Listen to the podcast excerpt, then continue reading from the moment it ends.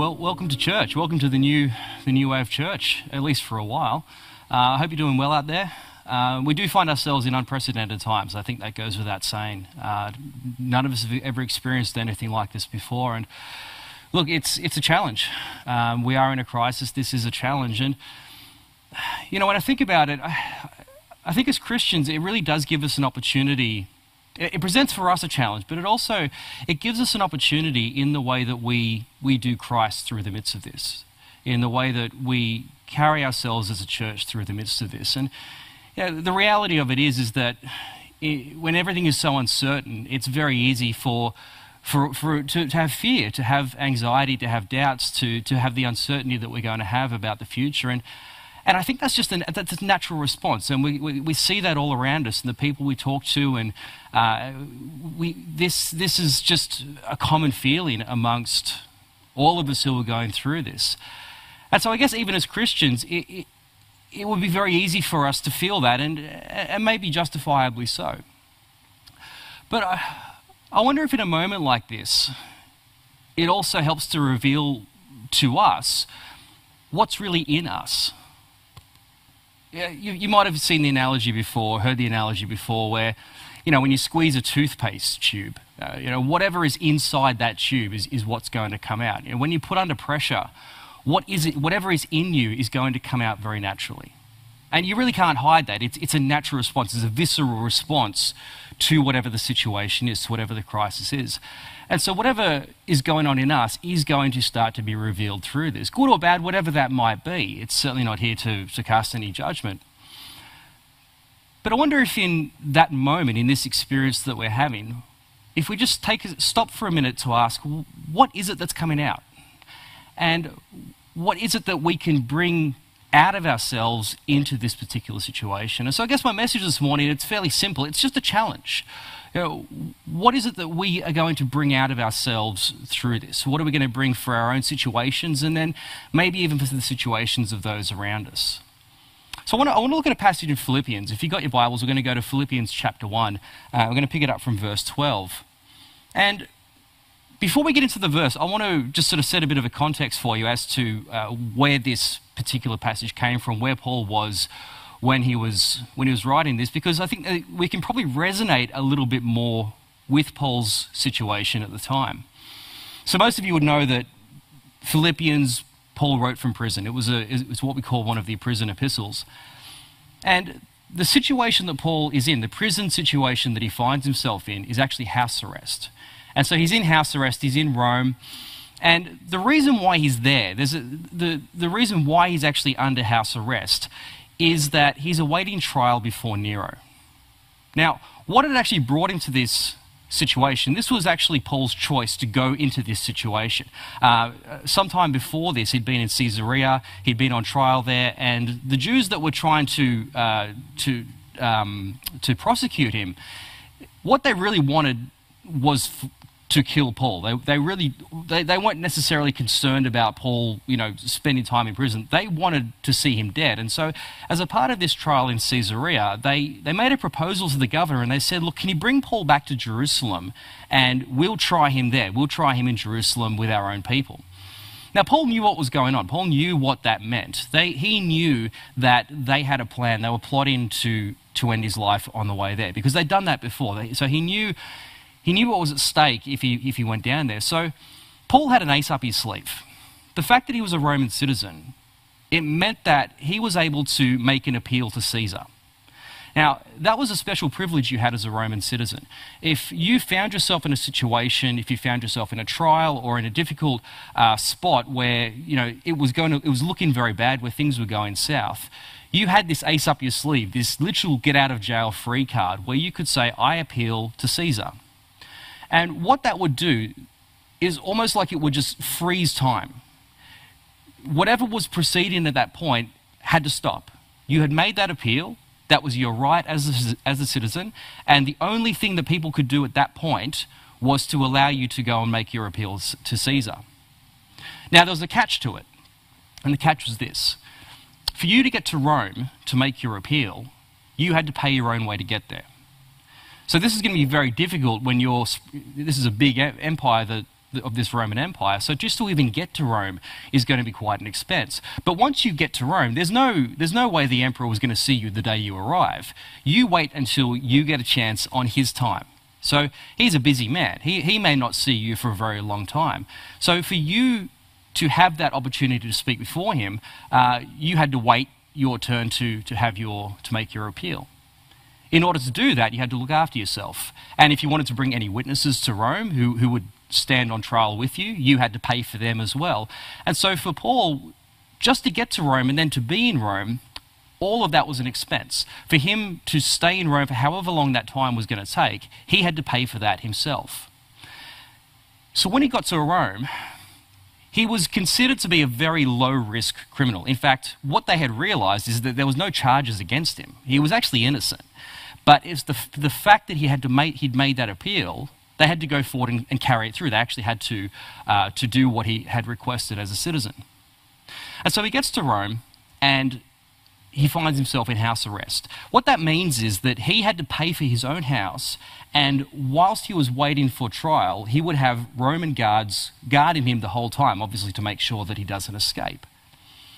Somebody had to pay for that accommodation, and that, of course, was going to be Paul. Now, the thing about being in prison, I, have never been in prison, but I'm pretty sure that when you're in prison, you can't work at the same time. So you can't actually be making money at the same time. So whatever resources Paul had are theoretically all that he was going to have for the entire time that he was there.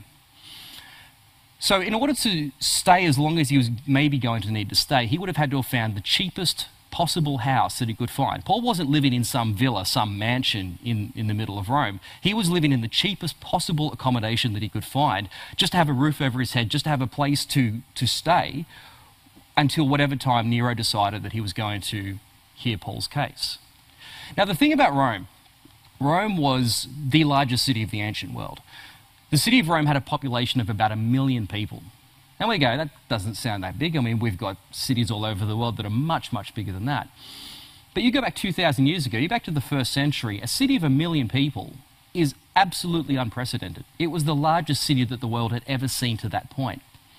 And to put it into, into perspective, the next time in human history that there was a city of a million people was in London in the 19th century. So, a million people in this tiny little space of Rome one was just remarkable. The world had never seen anything like that before. But what it presents is the problem of where does everybody live? Where do they stay? How do you fit a million people into that tiny little space of ancient Rome? Well, the only way around that uh, is to build apartment blocks.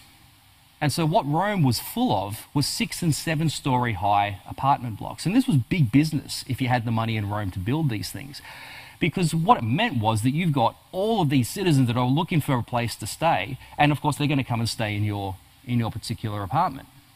Now, landlords back then and, and um, builders back then, they were pretty dodgy. I mean, things have changed a lot in today's world, but back then they were very, very dodgy. And so when we picture these apartment blocks, don't picture some, you know, beautiful brick structure that um, you know, all very expensive and very high quality. No, it, these things were built to be cheap. These things were built to make money.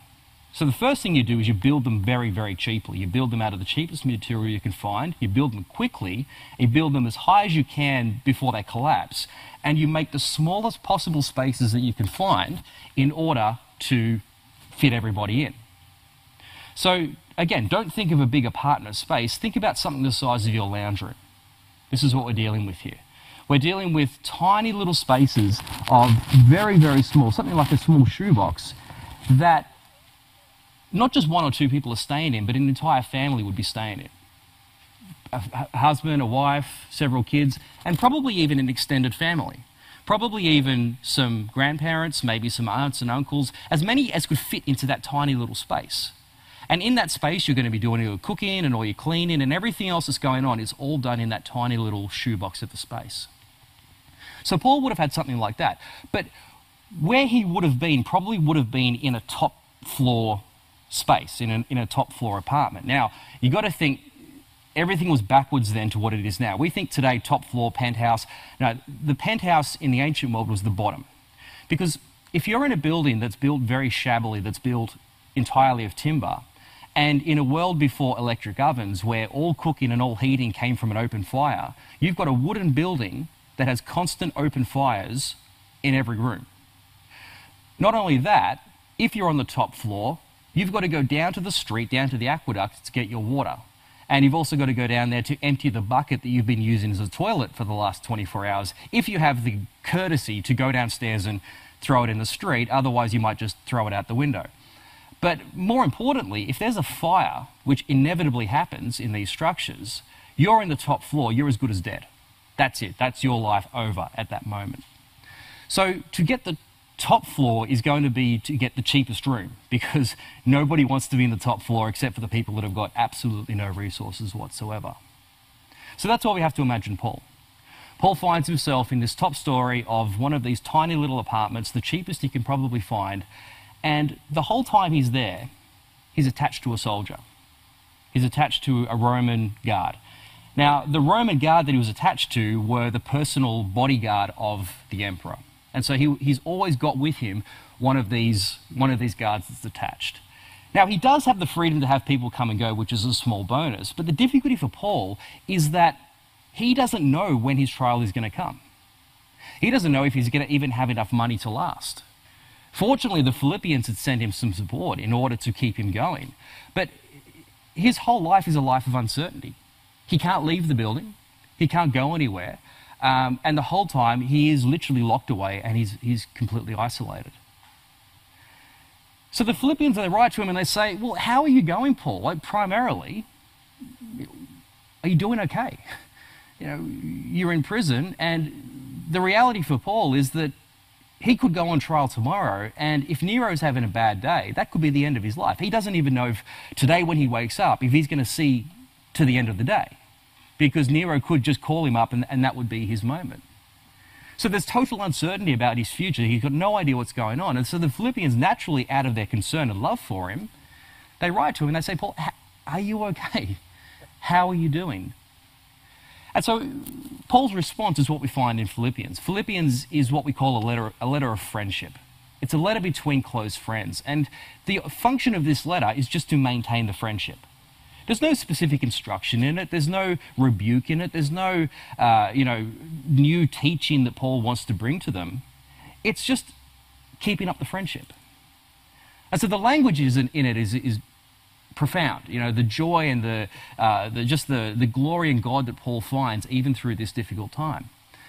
But specifically, he needs to answer this question. He answers the question to them of, of how is he actually doing? And what I love about his answer, I'm going to look at a couple of verses here, starting in verse 12, about how Paul sees this situation, how Paul responds in this particular situation that he finds himself. And I think it's got a lot to speak to us. I think at any time, certainly uh, in any time of our life, but maybe even more so now in the situation we find ourselves. So he says in verse 12, Now I want you to know, brothers and sisters, that what has happened to me has actually served to advance the gospel Here's a question Do you look for God's hand in a difficult situation? Because difficult situations happen, crises happen. They do. That's just part of life. The question's not can we avoid them or you know what do we do to mitigate these? The question should be really do we see God in the midst of this situation? So we, we find this great story in Genesis 45, and it's a story you'd be familiar with. It's the story of Joseph being sold into slavery. And, you know, we know the story his brothers were jealous of him. They sell him into slavery, very unjustly, of course. I mean, he's completely innocent. Um, and even when he gets to Egypt, he finds that the suffering doesn't end, the persecution doesn't end. Um, he's in prison, he's going through all sorts of difficult times there. But as the time rolls on, he begins to realize that actually there's a greater purpose to this situation that, he, that he's in. And in fact, it's revealed later on when his brothers eventually do get to uh, get to Egypt, and he confronts them. He, he, reveals to them that I'm your brother. I'm the one that sold you, that you sold into slavery. And of course, they freak out. They, he's going to kill us. This is the second most important person in the world. Uh, he's going to kill us for what we did. But of course, by that point, Joseph had realized that the reason he was there is that God had actually sent him there in order to uh, to deal with this, this famine that, that, had, that has swept across the land. And his response is so amazing. He says to, the, to his brothers, Guys, I know you intended harm, and uh, you did sell me into slavery. But what I've realized is that it was God who's actually sent me ahead of you. It was God that actually sent me down here in order to be the Savior of the world. And so it's just this really profound insight that he had into the situation, this bigger picture of what was going on. Now, of course, I'm not going to of course, I'm not implying that this is something God has done. This is not. I mean, and please, if there's anyone who's suggesting that, please don't don't say that. It's just it's simply not the case. But we know that God can work in the midst of difficult situations, and so I guess my first challenge would be: Can we see God in this? Can we see God's hand at work, even in the midst of this most difficult situation? We've got this great, incredible thing that's just happened to us at our college. I, I lecture at Alpha Crucis College, and just in the last week, we've had so many people who are, you know, finding themselves with more time on their hands and saying, well, I may as well do some study. In fact, we've had a few pastors that have said, look, we've, we don't have, I've always been wanting to do study, and now we find the situation where I've got no excuse anymore, and so they're wanting to start their studies. And so, even as a college, we're finding people just wanting to take advantage of the time in which they find themselves. So, eh, do we see God through this? I guess that's the simple the simple question, the simple challenge that we, that we might ask ourselves. Paul goes on and he says, As a result, it has become clear throughout the whole palace guard and to everyone else that I am in chains for Christ. Again, another thought, I guess another challenge is that our response in this situation becomes our testimony. Now, of course, it's difficult for us to not have a sense of fear and anxiety and, and doubt. But how we ultimately respond through this can really be our testimony. Paul's situation, he finds himself in prison, he finds himself chained to a guard on a regular basis. And he's got two options. He's innocent. He could very easily turn around and say, This is unfair. This is unjust. What, what I mean, God, what are you doing this to me? You know, I'm, I, I could be out planting churches. What do you got me stuck in a jail for? But he realized very early on that so long as he's in this prison situation, he will be chained to the personal bodyguard of the emperor. And not just one, but they would, be, would have been on a rotation. Every few hours, they would have changed guards, and he would have a new guard every time. And so for Paul, he's got every few hours a new person to hear the gospel. A new person who's not just any old person, but a personal guard who is only one step removed from the king of the world. Caesar himself is only one step away from these guards to whom Paul can preach. Now, I can almost picture these poor guards. You know, I mean, they probably after about a week of this, it would have been a case of you draw the short straw, you got to go, you got to go guard the Christian because they would have just known what's coming. The minute you get in there, you're going to be hearing about this Jesus character. But even in that midst of that situation, Paul was still able to, to see, to do something incredible through that. And so his response, his ability to see some good that could come out of this, became his testimony. And so he can actually say that the whole palace guard has been able to hear the gospel as a result of this. Really quite remarkable. And then finally, verse 14. And because of my chains, most of the brothers and sisters have become confident in the Lord and dare all the more to proclaim the gospel without fear. See, Paul was one man. Paul was one preacher, and he was, very, he was obviously limited in his ability to preach. But what he noticed is that having been locked up and having been treated as poorly as he'd been treated, it actually encouraged other believers to step up and take on the mantle. Not just one, but a multitude of other Christians seeing Paul's situation, realizing that, well, Paul can't do the work, somebody's going to have to do it. And so, as a, res- as a result, Paul, the response was something even greater than what was Paul's own immediate crisis. And so I guess the challenge is this how we do respond can be encouragement or it could be disencouragement to those around us. And I know this is a hard challenge. I know this is a, uh, maybe a difficult thing to hear. But I think it's particularly true for us as leaders. How we as leaders respond is going to be saying everything to those people that are watching us.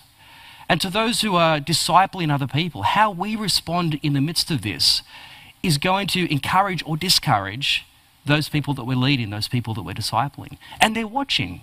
They're watching how we respond. Now, it's not to deny the difficulty of it, but it's to recognize we have an opportunity here to lead through this situation. Paul had that opportunity to lead through that situation. And as a result, the gospel went even further. More people were able to step up and were encouraged to carry on the work that he, he was no longer able to do. And so I guess my point is fairly simple. How do we respond in this crisis? As Christians and certainly as Christian leaders, how do we respond in the midst of all of this? It's not to it's not to deny or dismiss the difficulty of what we're facing. And it's not to uh, deny that we have fear and we have doubt and we have uncertainty. But even in the midst of all of that, can we still seek out God? Do we still have the faith to declare, you know what, this is, I, I can't see the, where this is going, and I do have some fear, but I also have trust and reliance in my God. And then I just wonder if we just see at that point what God is able to do, even in the midst of this difficult time. Let me just pray. Father, we find ourselves in this just an unprecedented, unheard of, difficult time, Lord. We don't know where this is going. We don't know how this is going to turn out. There's so much uncertainty. And fear is a natural response. Anxiety and doubt and uncertainty, they're all absolutely natural gut responses to this type of thing. But God, I pray that even in the midst of that, by your Spirit, we might find a new sense of courage in you. We might find a new sense of just faith in you and in who you are and what you can do because we know that you are the God of the universe. We know that you are the God in control of all situations. Your word says that you can take you can do good things even through the most difficult situation. And so we rely on you right now, God. And we just ask that uh, as Christians and as just testaments to you, to who you are and to your kingdom, God, I pray that through this dark time, that we could be lights by our actions, by our responses, by our, atti- our attitudes towards this, and by the comfort that we can bring to others through this difficult time. That your glory and your, your gospel and your kingdom would advance and shine light into this dark time, Lord. And so we thank you, we look to you, we praise you, and we trust you in all of this. In your incredible name. Amen.